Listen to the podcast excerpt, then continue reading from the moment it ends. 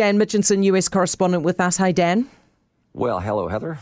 No surprises in the midterms yet?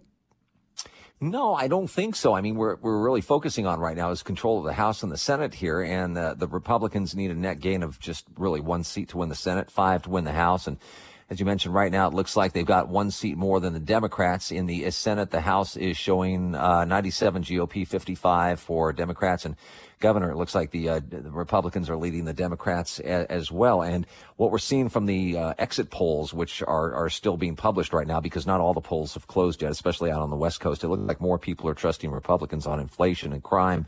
Uh, which is you know, traditional, and, and Democrats are getting the nod for abortion. And I, I, just think Democrats in general know this is not going to be uh, their night. I mean, it's not going to be a surprise usually when you have one party in the White House, the other gets Congress and you get a change of leadership in the House or Senate or both. And if Republicans get this, uh, the Democrats' majority rule in Congress comes to an end, and Biden becomes, if not a lame duck president, I think one with a very broken wing. All right. So, have we seen any indication that people are either rejecting the Trump candidates or embracing the Trump candidates? It looks like in uh, some areas they are embracing the Trump candidates right now, especially in the South and southeast the best.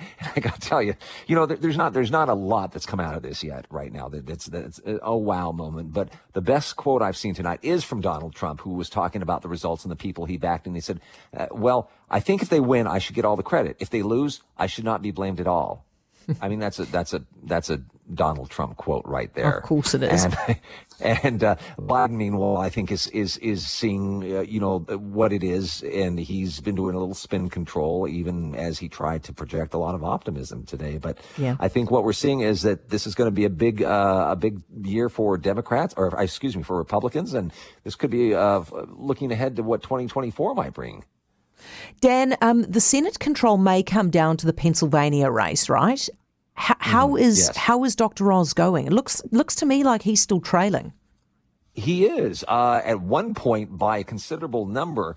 Uh, it looks like now a lot of this is mail-in votes that we're getting right now that they they're they're, counting. Yeah, okay. Right if you're saying, but the, if you're saying, if you're saying, Dan, that he's trailing by a big number, he's only trailing by the looks of things by about three percent at the moment. Does that mean he's catching up?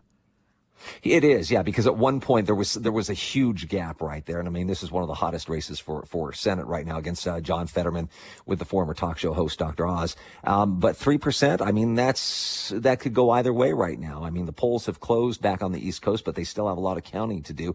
I think the networks are keeping a close eye on this, but even they were saying we may not know the the final outcome until after midnight our time or early tomorrow morning as well. But at one point this evening when the first numbers and it's you, you can't really judge by the first numbers that come out. I think a lot of people were going oh wow we didn't think it was going to be this this far apart.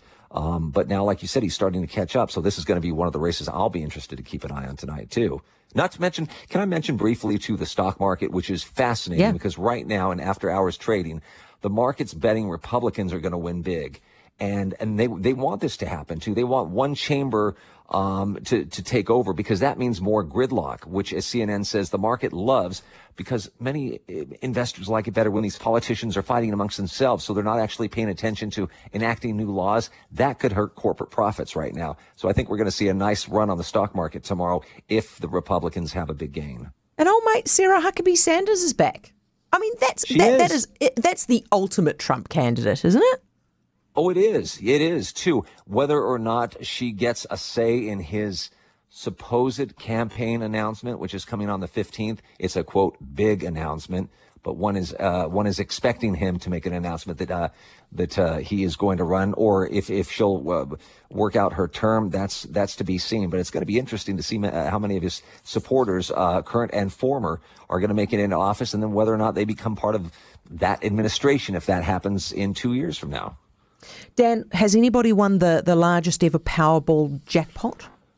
I can tell you it wasn't me. Uh, this is the largest in the entire world, 2.4 billion. In fact, um, they had an incident last night where they were supposed to announce it at 7:59 our time. They weren't able to do it until this morning because they had some security concerns.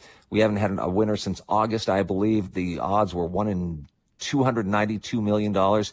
One person in California got the ticket and that person has not come forward, they could take a lump sum, which would be 900 million plus, or spread it out over 30 years and get 2.4 billion dollars. And there are taxes, uh, you know, that take 37%. Then you have state and you have local.